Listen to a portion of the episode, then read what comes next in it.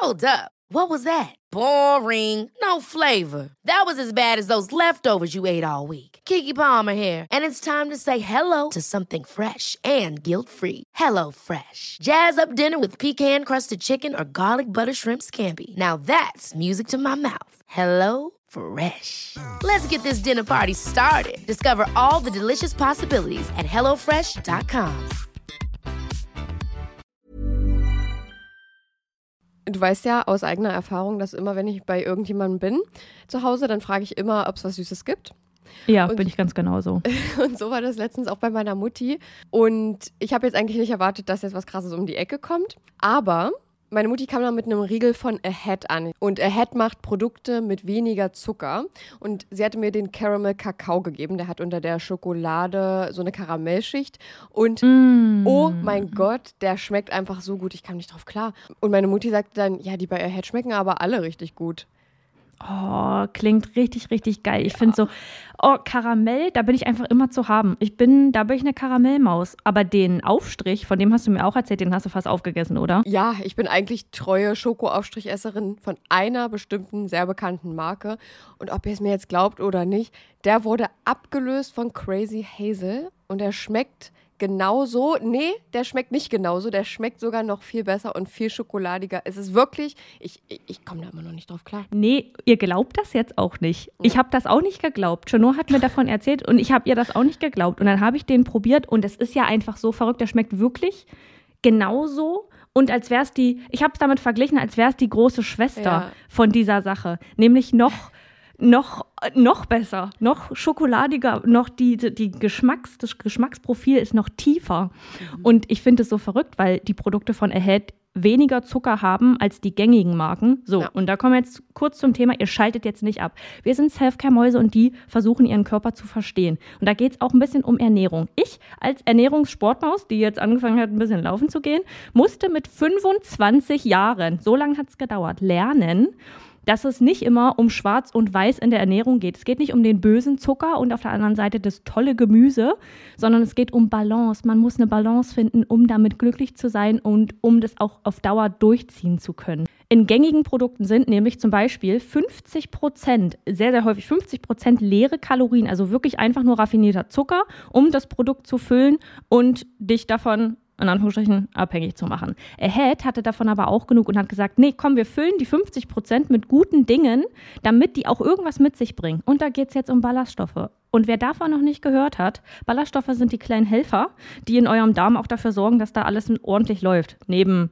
guten Bakterien. Aber Ballaststoffe füttern die guten Bakterien zum Beispiel eben auch. Und auf Dauer, wenn man darauf achtet und weniger Zucker zum Beispiel isst, mehr Ballaststoffe, dann ist das gut für euren Darm und auch deutlich besser für euren Blutzuckerspiegel, was dann zum Beispiel geringeres Risiko für Herzkrankheiten oder Typ 2 Diabetes gibt. Und jetzt Ernährungsstunde beendet, wir kommen zu den nicen Dingen. Ihr müsst es einfach mal selber ausprobieren, Leute. Wir können jetzt hier so viel erklären, wie wir wollen.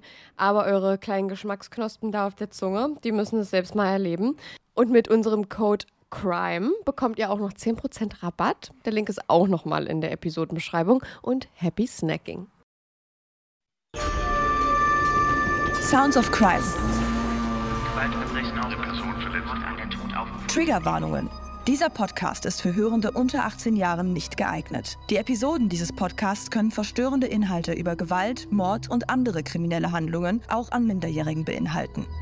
Welche Themen genauer besprochen werden, findest du in der Beschreibung. Bitte überlege sorgfältig, ob du dich dieser Art von Inhalten aussetzen möchtest, bevor du weiterhörst.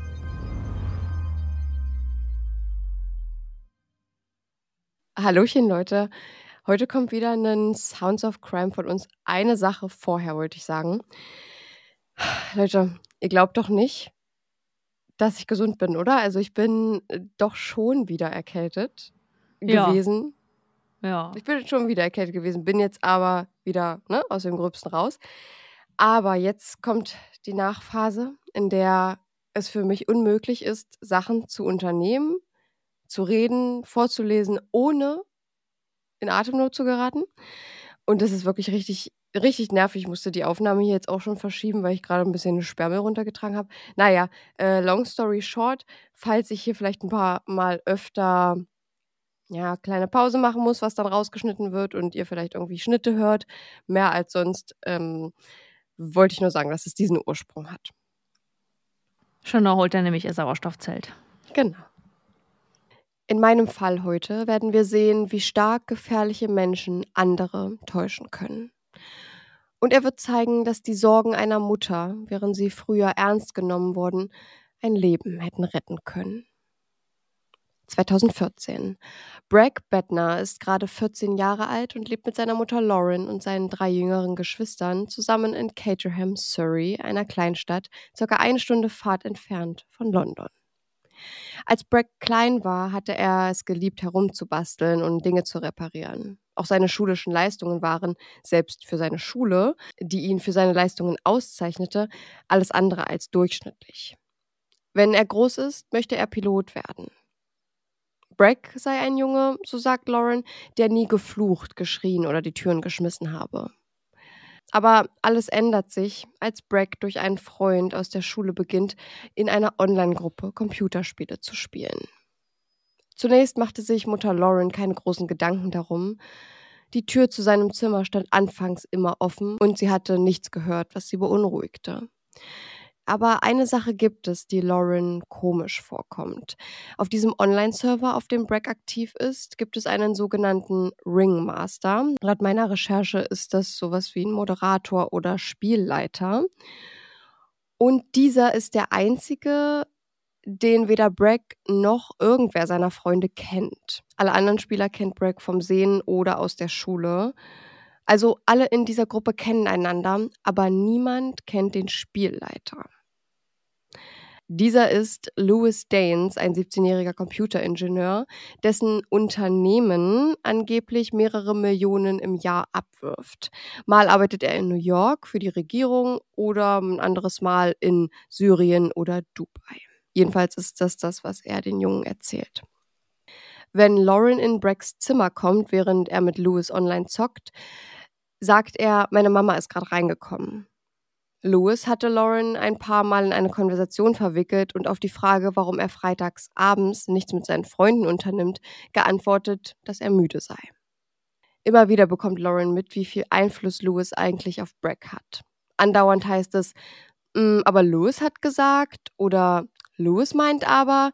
Unter anderem sind es dann so Sachen wie, Louis hat gesagt, ich müsste die Schule nicht fertig machen, weil er mir einen Job besorgt. Für Lauren scheint es, als würde Lewis konstant gegen sie arbeiten und will Bragg einreden, dass er ja nicht raucht oder trinkt und er deshalb unbegrenzt am Computer sitzen dürfe. Was Lauren auch macht, Lewis hat ihn in der Hand. Er vernachlässigt die Schule und vom Computer bekommt man ihn schon gar nicht weg. Manchmal habe Lauren im Braggs Zimmer gestanden und ihn gebeten, offline zu gehen, und Lewis habe ihm dann übers Headset gesagt, hör nicht auf sie. Und das tat er nicht. Lauren klagt Freunden und Bekannten ihre Sorgen über Bragg, sein Verhalten und seinen neuen Freund. Diese versichern ihr, dass sie auch mal diese Gedanken über ihre eigenen Kinder hatten und sich das exzessive Zocken da als Phase herausgestellt hatte. Mit dem Unterschied, dass diese nicht an Louis Danes geraten waren. Trotzdem ihre Freunde versucht hatten, Lauren zu beruhigen, kontaktiert sie im Dezember 2013 die Polizei und bittet sie, einen Background-Check über Louis Danes durchzuführen. Ihr wird aber schnell klar, dass aus dieser Richtung nicht viel zu erwarten ist. Die Dame am Telefon entgegnet ihr, doch einfach ihren Sohn zu bitten, auf einer anderen Plattform zu zocken oder Louis einfach darum zu bitten, ihren Sohn nicht mehr zu kontaktieren.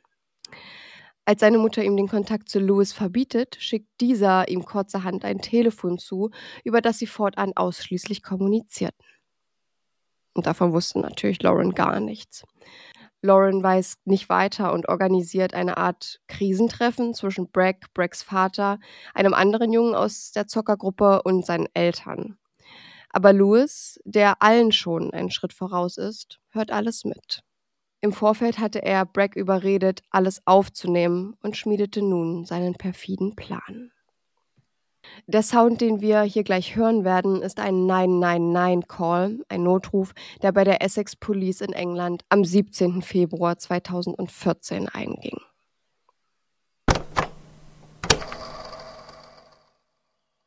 Essex Police Emergency. Hi there. Um, Okay. Uh, hello. Um, I need police and a forensics team to my address, please. What do you mean? What's happened? My friend and I got into an altercation, and I'm the only one who came out alive. Are you telling me you've killed somebody? Yes, I am. Right, and who am I speaking to? My name is Lewis Daines. I'm 18 years old, and I live Hier haben wir jetzt Louis Daines gehört, der hörbar durcheinander ist. Er sagt, er brauche die Polizei und ein forensisches Team bei ihm zu Hause. Eine Auseinandersetzung zwischen ihm und einem Freund sei eskaliert und nur einer der beiden hätte das überlebt. Die Mitarbeiterin des Notrufs fragt noch einmal nach, ob sie das richtig gehört hat, ob er jemanden getötet hat. Louis Daines bejaht. Die Mitarbeiterin des Notrufs fragt ihn nach seiner Adresse, also der Adresse, wo die Polizisten hinkommen sollen. Oh mein Gott.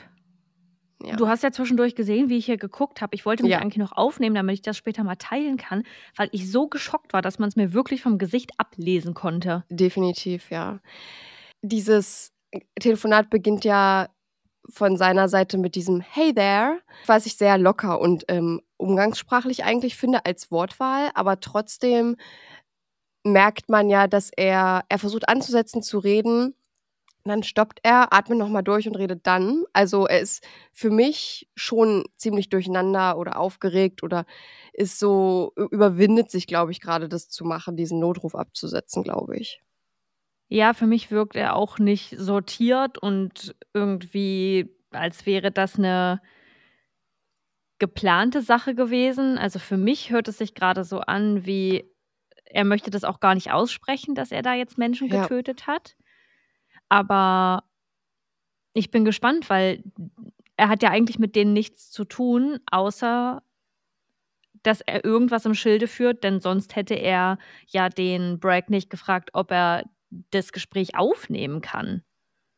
Ja, also das Gespräch, was aufgenommen wurde, das, ähm, äh, diese Tonspur haben wir leider nicht zur Verfügung. Ja. Also äh, das wäre natürlich auch super interessant gewesen, aber in dieser in diesem Krisengespräch, was Lauren da einberufen hat, da wird eigentlich nur ja wird es nur angesprochen, dass sie sich eben Sorgen macht und so und ähm, ja.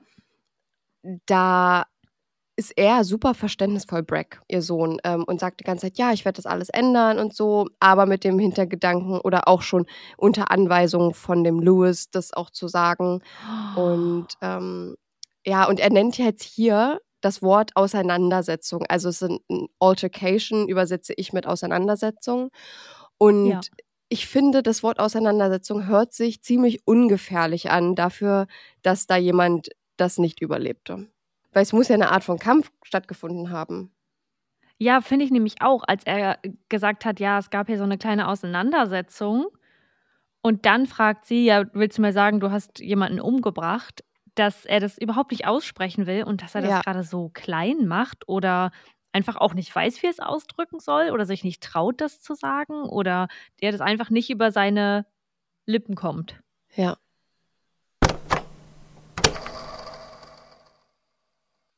Right, okay. And what's actually happened?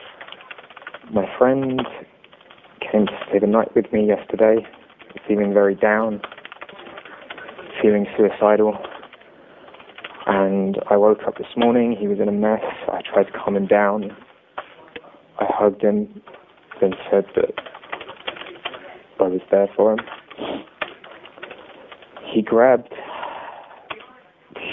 shrugged me off. Can you can you just bear with me a second? Don't tell me any more, okay? You're telling me he is definitely dead. I'm telling, yes, I'm telling you, he's definitely dead. Bear with me a second. Right, okay, Lewis, I need you to just take me back through that again. So what happened last night? Okay. He came to stay with me because he was feeling down. I tried What's my his best. name? Breck. B R E C K Bednar. B E D N E R. Sorry, uh, B R E E C K. Breck, Yes. and then his surname is. Bednar. B E D N E R. Okay, so he came to stay with you. Look, I can explain this to the officers when they I, get I will just. I need to take these initial I details. I know, I know. I he came to stay with me the night. I did my best to comfort him. I woke up this morning. He was in a mess. I tried again. Right, just slow down again, Lewis. I need to take these things. So, did you have an argument with him last night? No, we were fine. You were fighting. No, no, we were fine. We were fine last night. We both went to sleep. I said that uh, we were fine Okay, but wh- what? Why did he come to stay with you? because he was fed up with his home life. Danes erzählt, dass sein Freund gestern bei ihm die Nacht verbrachte, nachdem es ihm nicht so gut ging und er suizidal war. Am Morgen sei Louis aufgewacht und habe seinen Freund völlig fertig aufgefunden, ihn versucht zu beruhigen und für ihn da zu sein.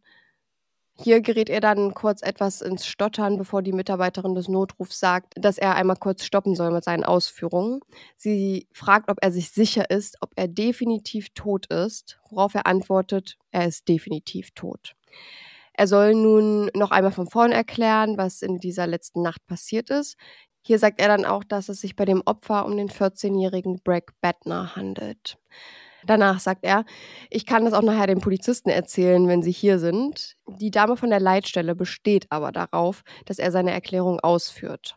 Am Abend sei alles fein gewesen, da wären sie einfach schlafen gegangen. Bragg hatte zu Hause Probleme gehabt und war deswegen zu Louis gekommen. Und ich finde, ich weiß nicht, ob dir das aufgefallen ist, bei der Stelle, wo er sagt, er ist definitiv tot, hört es sich für mich so an, als würde er schmunzeln und so sagen, ja, er ist definitiv tot. Aber es kann auch sein, dass das irgendwie ein anderer, eine andere Art von Emotion war, die irgendwie nur sich so anhört, weil ich habe, ich meine auch rauszuhören, dass er ein bisschen schluchzt, also dass er auch so seine Nase hochzieht, Ja. weil er, glaube ich, weint. Aber an dieser Stelle. Das habe ich das- auch gedacht. ja, und dann an der Stelle ist mir aber, also ist es mir aber irgendwie negativ aufgefallen, dass er dann halt irgendwie aber so darüber schmunzelt und sagt, äh, ja, er ist definitiv tot. So, weißt du, das, das hat für mich irgendwie nicht Mhm. zusammengepasst, wo man jetzt vielleicht denken kann, vielleicht spielt er jetzt gerade auch dieses Weinen und hat jetzt hier kurz aus Versehen seine wahre Persönlichkeit äh, rausgelassen bei dieser Schmunzeln, äh, bei diesem Schmunzeln. Er ist auch irgendwie so schon fast so ein bisschen frech, wie er sagt, ja, ja, das kann ich nachher auch den äh, Polizisten erzählen, wenn sie hier sind. Aber wir werden gleich noch mal äh, schon noch ein paar Mal öfter sehen, dass er so ein bisschen so Sachen sagt, wo ich mir schon so denke, versteht er gerade diese Situation? Hm. Ich habe ja bisher noch keine weiteren Informationen und kenne ihn auch von seiner Persönlichkeit nicht. Und die lernen wir jetzt oder lerne ich auch mit den HörerInnen zusammen kennen.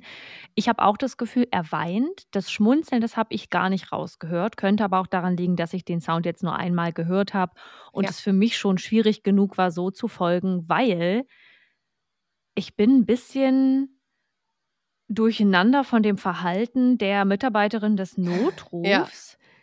Die für mich total unaufgeräumt wirkt. Und ich verstehe bei den ganzen Details und auch überhaupt diesem Thema des Mordes und dass sie da jetzt gerade auf der anderen Seite des Telefons jemanden hat, der scheinbar jemanden umgebracht hat oder das zumindest behauptet, vielleicht einfach nicht direkt weiß, was sie machen soll, aber da habe ich eben gerade so gedacht, meine Güte, die rudert ja immer wieder zurück und erzähl das nochmal, fang nochmal von vorne an. Ich muss das nachher wissen. Warte mal ganz kurz, dann ist sie so zehn Sekunden lang nicht am Hörer, man hört irgendwas rascheln, dann Ja. kommt sie wieder. Dann sagt Ja. sie ihm wieder, er soll nochmal von vorne anfangen. So, ich verstehe das, weil er auch sehr schnell spricht. Aber wirkt nicht ganz so professionell beziehungsweise beruhigend. Also ich hätte mir jetzt vorgestellt, dass er einfach noch jemanden auf der anderen Seite braucht, der ein kleines bisschen ruhiger noch mit ihm spricht, damit er auch mal runterfährt und der Reihe nach erzählt, bis sie sich die Sachen aufgeschrieben hat. Aber vielleicht ist er da auch gar nicht der Typ für, so wie du gerade sagst, und versucht einfach nur gerade alles so ein bisschen runterzurattern. Das ist mir aber auch aufgefallen mit der Mitarbeiterin vom Notruf. Ich habe schon kurz so gedacht, na, ob sie den Job vielleicht noch gar nicht so lange macht und da noch gar nicht so die Erfahrung hat. Und äh, das ist ja auch eine Übungssache, so sowas ganz schnell mitzuschreiben. Man hört auch, wie sie ganz schnell Voll. tippt, aber sie kommt vielleicht einfach nicht hinterher und ist vielleicht auch ein bisschen geschockt davon. Aber es ist mir auch aufgefallen, dass sie, und wir werden es auch gleich noch ein paar Mal hören, und er wird das, also er merkt das auch und äh, sagt dann auch noch ein Mhm. paar Mal was zu ihr. Ähm, das werden wir gleich hören. Eine Sache wollte ich noch sagen. Äh, also Mhm. erstmal ist er ja, merke ich schon langsam, auch in Bezug auf die Mitarbeiterin des Notrufs, dass er schon ein bisschen langsam genervt ist von den Nachfragen und dann auch so, okay, also es war so und so. Also das ist mir auf jeden Fall auch aufgefallen. Und ich habe auch das Gefühl, dass er versucht, sehr überlegt zu reden. Also er fängt ja kurz an, etwas zu sagen und dann fängt er den Satz nochmal ganz neu an. Und Ja. ich habe das Gefühl, dass er ganz sicher ist, dass es aufgezeichnet wird natürlich und dass er jetzt bloß nichts Falsches sagen will, was ihm später irgendwie anders ausgelegt werden kann, wobei ich mir denke, du hast halt gerade einen Mord oder ähm, eine, eine- eine Person getötet und hast es im Notruf zugegeben. Ja, das Gefühl hatte ich auch. Das war ein bisschen wie der letzte, das letzte Sounds of Crime von dem Jugendlichen, der auch irgendwie die Sätze nochmal von vorne anfängt, sich selbst Stimmt. unterbricht, um einfach so ein, um einfach nicht verdächtig zu wirken, weil er nichts Falsches sagen möchte. Aber Mhm. umso verdächtiger ist es, wenn man das Gefühl hat, die Person denkt sich gerade in dem Moment eine Geschichte aus. Ja, richtig. Um, you both went to bed, and then what's happened this morning? I woke up. He was just standing up. He was in a mess, hands on his face. I got up. I put my arms around him and I said it was okay. He just shrugged me off and said no. Some I can't remember exactly what he said. He he was going on about how he didn't want to go home. He was fed up with his life, and he he didn't want to go. Right. Um, okay. he I have a penknife on the side of uh, sorry in my room adjacent to my bed I have a, a, a chest of drawers Uh, after shaving the TV and stuff on there I had a penknife on there folded he picked it up opened it and then lost control I Slow down. Let me just let me just take those details here. Penknife on the bedside table. Brett grabbed this. yeah, What in order to harm himself? no in order to harm me he opened it and right. then lost okay. control To harm. Jetzt soll er einmal von Anfang bis Ende erzählen, wie alles abgelaufen ist am Morgen des 17. Februar, an dem Bragg Bettner zu Tode kam. Wieder sagt er, dass er aufgewacht sei und Bragg völlig fertig vorgefunden hatte. Während Louis versuchte, Bragg zu beruhigen, soll dieser gesagt haben, dass er genug von seinem Leben hat und nicht wieder nach Hause möchte. Er sagt, Bragg hatte das Taschenmesser gegriffen, das auf der Kommode lag, habe es geöffnet und hatte dann vollkommen die Kontrolle verloren. Die Mitarbeiterin des Notrufs fragt, ob Bragg das Messer gegriffen hat, um sich selbst etwas anzutun. Louis verneint, er habe ihn damit angreifen wollen. In diese Richtung zu gehen, ist jetzt natürlich dienlich für seine Story, die er jetzt hier vielleicht gerade aufbauen möchte. Denn hätte Bragg das Messer gegriffen, um sich selbst was anzutun, dann hätte natürlich die Selbstverteidigungstheorie hier keine Rechtfertigung mehr gefunden. Und er redet die ganze Zeit davon, dass Bragg suizidal war, genug von seinem Leben hatte und auch nicht mehr nach Hause wollte. Und dann hatte er ja versucht, ihn zu beruhigen. Und jetzt sagt er auf einmal, dass er ihn dann mit dem Taschenmesser angreifen wollte. Also irgendwie passt der Anfang, wie er die Story aufgebaut hat, irgendwie auch nicht so richtig zu dem, wie es jetzt in seiner Story ausgeht. Ja, es ist einfach ein bisschen weit hergeholt, meiner Meinung nach, dass er ihn Mhm. random angreift, obwohl er gerade für ihn die Person sein soll, die für ihn da ist. Und so ein bisschen der letzte Ausweg, bevor er alles beenden wollen würde, wenn er suizidgefährdet ist, der Bragg. Es wirkt für mich auch nicht stimmig. Und was mir auch aufgefallen ist, ist, dass er zweimal gesagt hat, er hat die Kontrolle verloren. Das erste Mal das zu sagen oder das einmal zu sagen, finde ich in Anführungsstrichen okay. Aber beim zweiten Mal das nochmal zu sagen, klingt für mich wie, er hat sich noch nicht überlegt, inwiefern er denn agiert hätte. In welche Richtung hat er geschlagen? In seine Richtung, in sein Gesicht, auf seine Brust? Wohin wollte er denn mit dem Messer? Hat er damit einfach rumgefuchtelt? Wollte er losrennen und irgendwen anders umbringen? So, also dieses, er hat komplett die Kontrolle verloren, ist für mich dann, Mhm. wenn es zweimal gesagt ist, einfach zu random und allgemein gehalten, als dass diese Situation wirklich stattgefunden haben kann. Ja, das wirkt so gebaut irgendwie. So, Ja, so aufgebaut, die wie gesagt, Story, als hätte ja. er gerade keine Ahnung, wie der Tatablauf eigentlich wirklich ist, der da stattgefunden haben soll. Das hatte er sich noch nicht überlegt und er sagt jetzt einfach, er hat die Kontrolle verloren. Ja, richtig. Und vermutlich würde er dann auf Nachfrage irgendwas erfinden und wenn sie fragen würde, na, hat er damit rumgefuchtelt, dann sagen, ja, ja, genau, er hat damit rumgefuchtelt. Definitiv, ja. I, Yeah. in self defense, put my left arm up to block him from stabbing me effectively. We struggled. I got him to the ground. He got up. I got the knife. Can Okay. you can you not interrupt me with this part? Okay, go on. Uh, Okay. This is being recorded anyway, isn't it? Yeah. I grabbed the knife and I stabbed him once in the back of the neck, I believe somewhere near the brainstem. He turned around, tried to carry it on, and I, I, think I stumbled on my chest of drawers. I fell over. I got back up, backed away, and then I, I don't remember exactly what happened, but the fight ended with me cutting his throat. I believe I turned around and I slashed his throat. In Selbstverteidigung habe er mit seinem linken Arm versucht, die Attacke abzublocken. Danach gerieten sie in einen Kampf, bis Bragg auf dem Boden lag.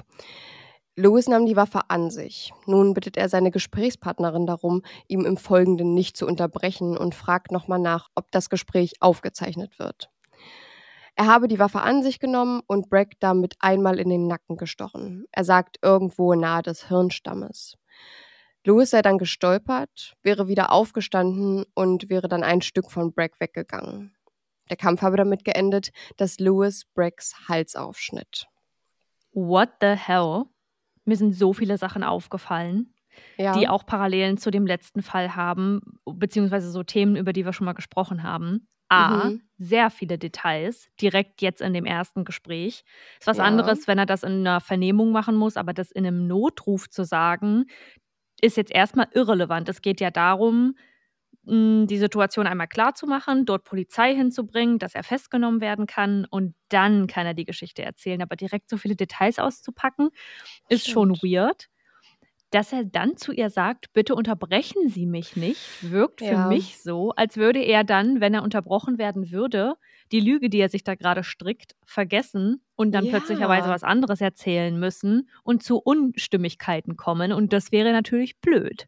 ich finde, das ist so selbstdarstellerisch und so selbstgefällig, dass er, ich weiß nicht, irgendwie kommt es Ja. mir so vor, er möchte gerade diese Aufmerksamkeit, deswegen fragt er auch nochmal nach, ob das Telefonat aufgezeichnet wird und ist so, ja, können Sie mich jetzt kurz nicht unterbrechen? Das Telefonat wird ja aufgezeichnet, richtig?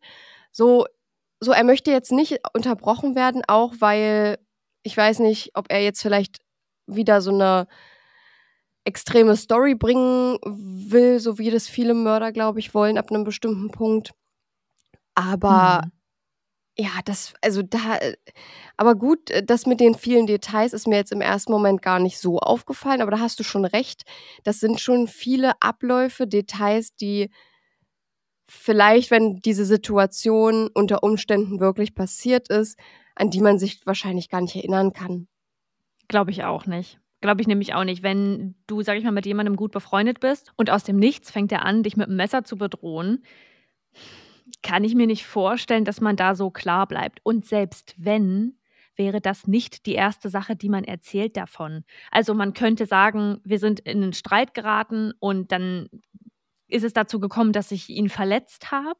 Aber so detailreich Schritt für Schritt zu erklären, was passiert ist und dabei auch Mhm. nicht unterbrochen zu werden, weil, wie du schon sagst, das Gespräch wird ja eh aufgenommen, richtig. Ähm, Mhm. so als würde er sich damit auch schon so super gut auskennen, ist einfach ganz, ganz dolle komisch und man merkt, dass er im Gespräch so ein bisschen die Überhand nehmen möchte. Also er hat die. Kontrolle über das Gespräch, sie ist nur die Handlangerin, die da jetzt gerade einfach alles auf, aufschreiben soll, aber Ja. sie ist, sie ist jetzt nicht die, er nimmt sie nicht für das wahr, was sie jetzt gerade in dem Moment ist. Habe ich auch das Gefühl. Ich finde auch irgendwie, also wir wissen jetzt nicht, wie dieser Kampf abgelaufen sein soll, Und ich will auch nicht sagen, dass es nicht Kämpfe gibt, in denen das passieren kann, aber ich finde eine Schnittwunde am Hals irgendwie nicht passend als Selbstverteidigungswunde. Beziehungsweise nicht als Selbstverteidigungswunde, sondern einfach, es ist einfach nicht passend für diese Selbstverteidigung, für diesen Fakt der Selbstverteidigung, dass er ihm den Hals aufgeschnitten hat. Stimmt. Man würde ja eher vermutlich in, in seine Richtung stechen. Also wie soll man denn, Ja. als würde man mit der Hand da so über, die, über den Hals fahren und vor allem mit einem Taschenmesser so tief in den Hals reinzufahren, dass die wirklich durchgeschnitten wird. Das muss ja dann, Ja, also vielleicht sind Taschenmesser jetzt schärfer, als ich denke, ja. aber wenn es ein Taschenmesser ist, was man häufig mal benu benutzt, um irgendwie, keine Ahnung, was zu schnitzen oder so. Oh, ich weiß auch nicht, wozu man? Taschenmesser benutzt. Mm, aber weißt du so, also so ein kleines Ja. Messer, wenn ich mir jetzt vorstelle, das Pferd, man, man fuchtelt damit rum und würde jemandem versehentlich über die Kehle fahren, dann glaube ich nicht, dass bei so wenig Widerstand, den man da hätte, da so viel passieren würde. Da würde vermutlich die Oberfläche bluten, aber nicht direkt hier die Halsschlagader durch oder sowas. Das, also ist eine Theorie Ja. von mir, habe ich keine Ahnung, wissen wir Ja. jetzt nicht.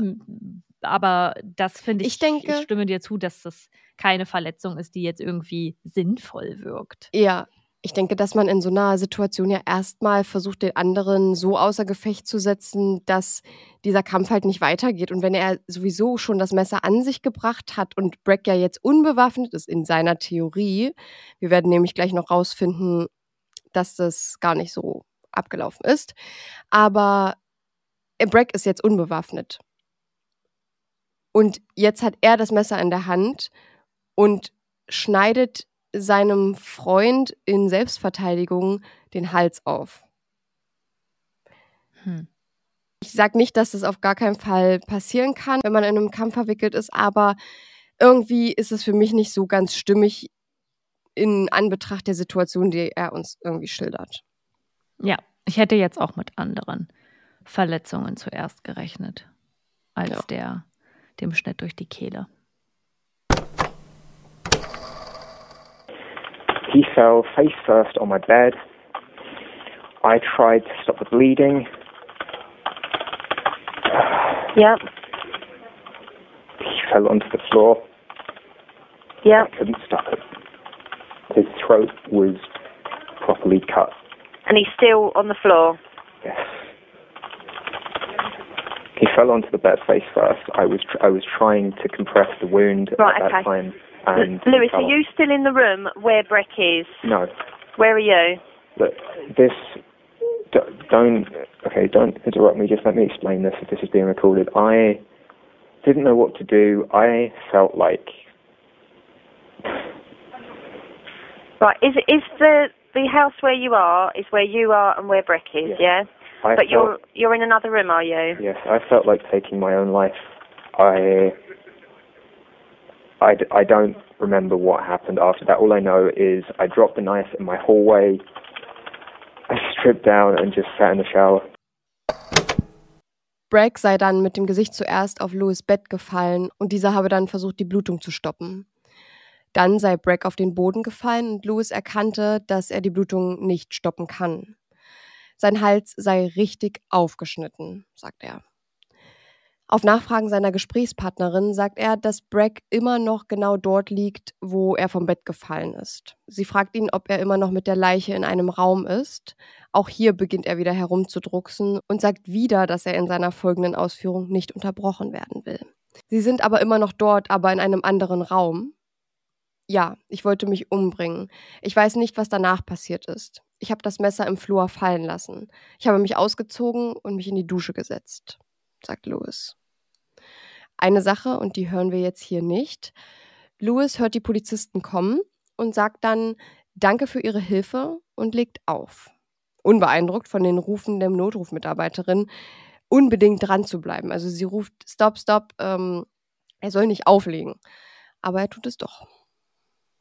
Ja, der Sound beweist einfach genau das, was ich vorher auch schon gesagt habe. Er versucht die Oberhand des Gesprächs zu haben, ja auch dann zum Ende hin mit dem, was du uns gerade, sag ich mal, eröffnet hast, Ja. dass er nicht auf sie hört und einfach auflegt, so als wüsste er besser, wie so ein Notruf funktioniert und wie er sich da jetzt auch versucht, nochmal in dieses Opferlicht zu rücken, dass er hatte dann auch suizidale Gedanken und er hat dann bloß genau. noch in der genau. Dusche gesessen, er kann sich an nichts mehr erinnern. Wow, wow, wow. Dafür, also, dass er sich an also nichts mehr erinnern kann, äh, hat er schon viele Details gegeben, sage ich mal. Ja, finde ich auch. Finde ich auch. Ich bin gespannt, was da jetzt uns noch an Informationen erwartet. Genau, ich lasse euch jetzt nicht weiter im Dunkeln tappen. Louis Danes hatte Bragg nämlich mit einer Masche in sein Apartment gelockt und den Mord von langer Hand geplant. Louis hatte zu Bragg gesagt, dass er zu krank sei, sein Unternehmen weiterführen zu können und würde ihm, dem 14-jährigen Bragg, seine Firma überschreiben wollen. Dazu müsse er nur zu ihm kommen und sich zeigen lassen, wie das alles ginge.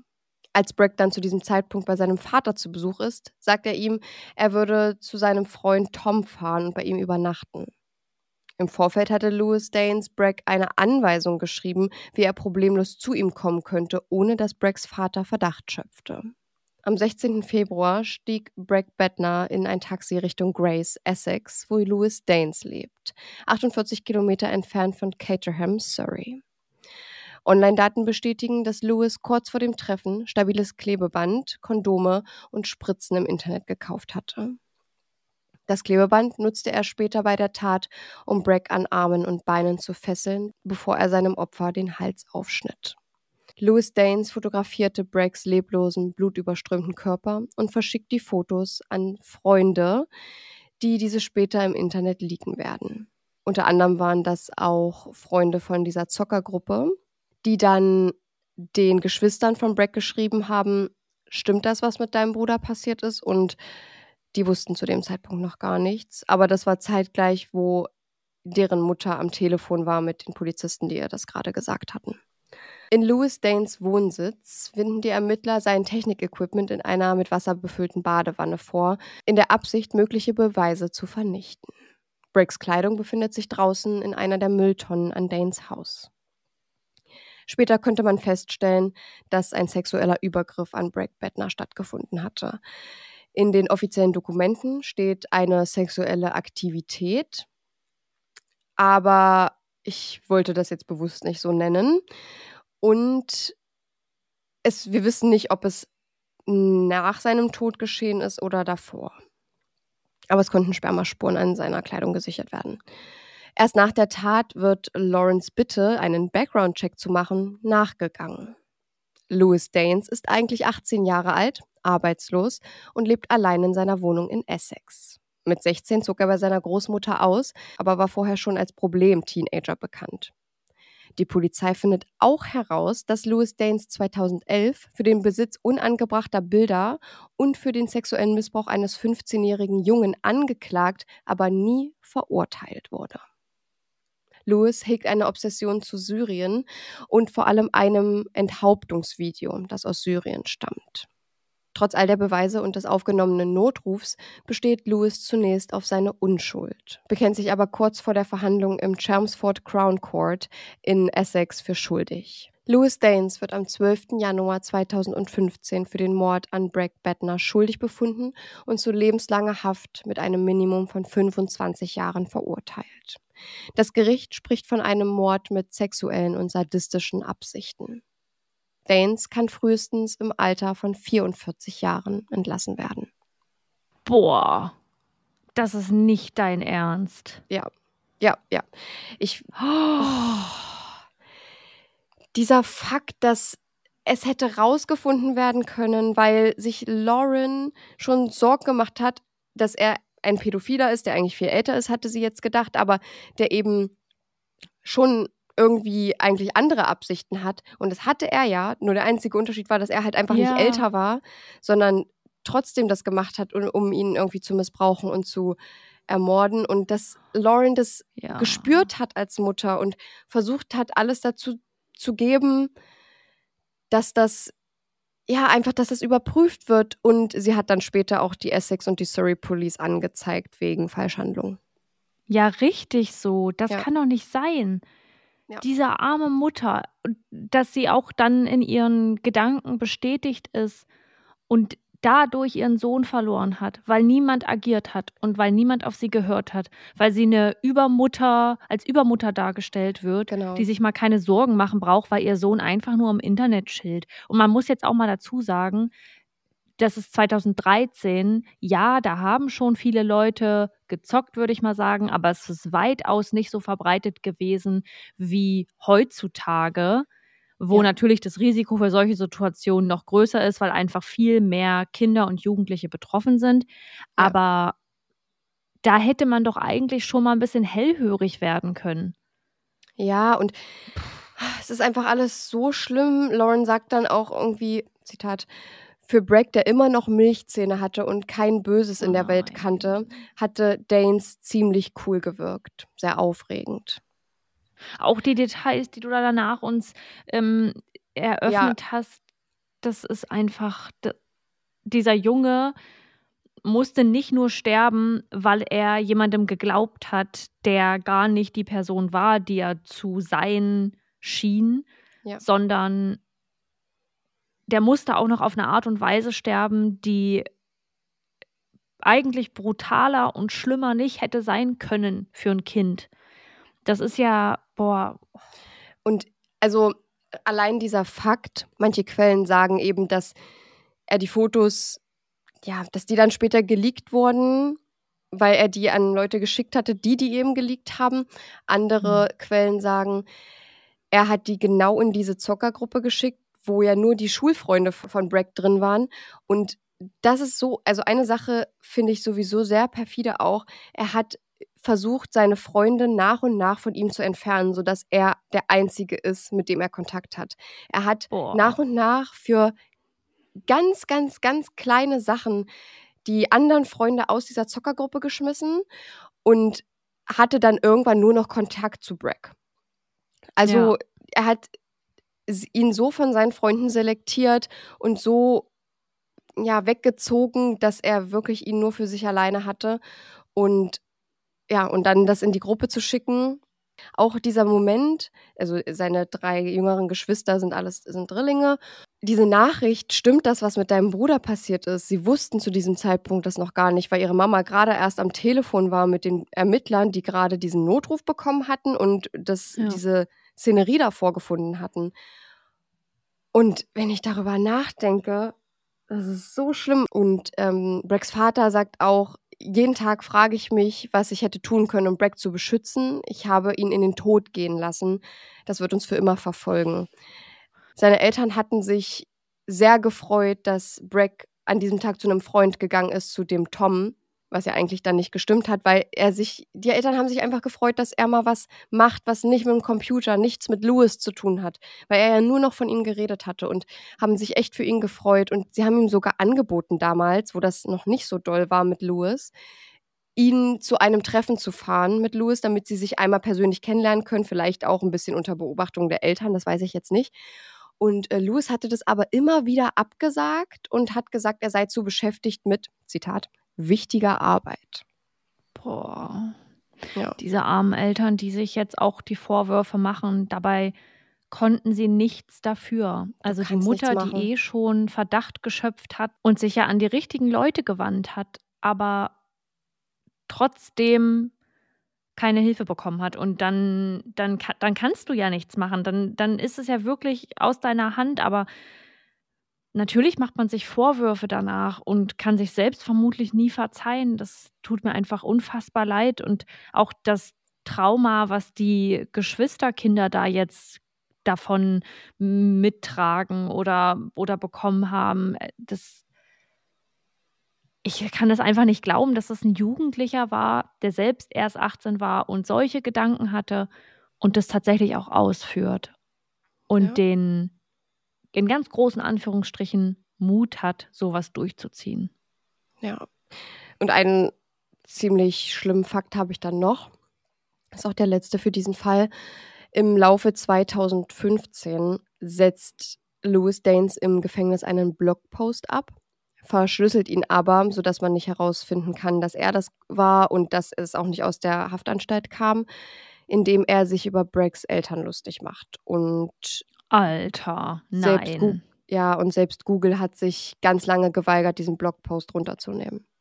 Was? Er verhöhnt, er verhöhnt so ein bisschen Brecks Eltern da drin und ähm, es ist, soll wohl auch nicht nur ein Blogpost gewesen sein, sondern zwei. Das hat mich auch ziemlich. Wie viele. Jahre später war das? Das war im Kurz gleichen nachdem er Jahr. festgenommen wurde? Im Laufe 2015, er wurde ja 2015 verurteilt und saß ab dann, dann auch richtig seine Haftzeit ab. Und im Mhm. Laufe dieses ersten Jahres war das. Ja. Ich habe jetzt kurz gedacht, das hätten, es wären noch mehr Jahre dazwischen gewesen, weil Mhm. dann, dann wäre es. Also es ist so oder so fürchterlich, aber sonst hätte man ja sagen können, klar, der hat einfach aus nichts gelernt.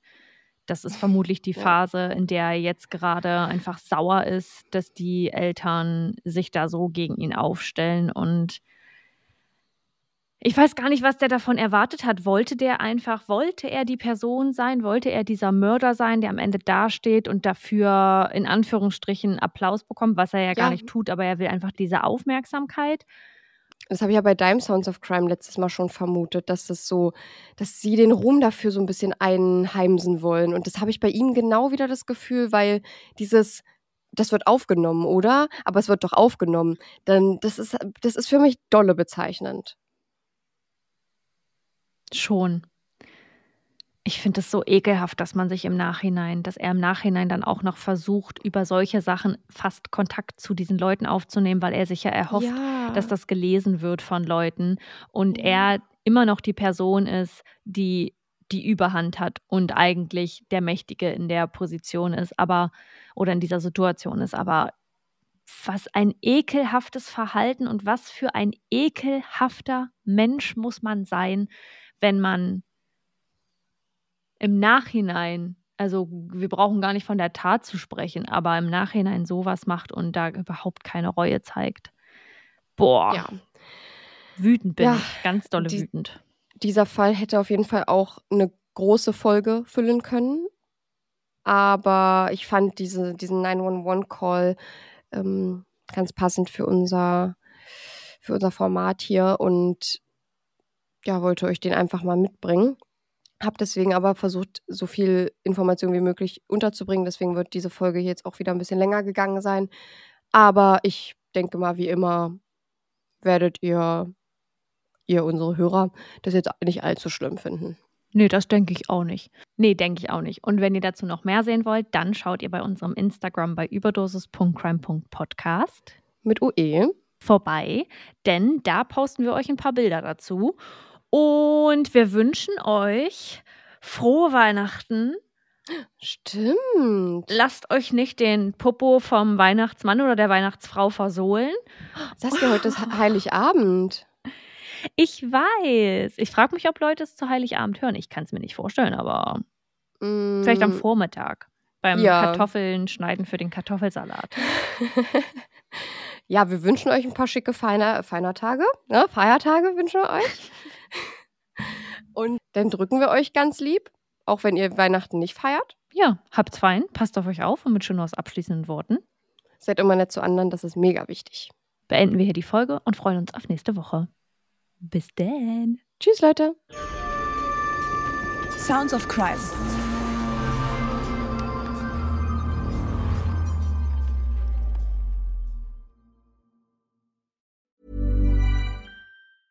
Ever catch yourself eating the same flavorless dinner three days in a row? Dreaming of something better? Well, HelloFresh is your guilt free dream come true, baby. It's me, Gigi Palmer.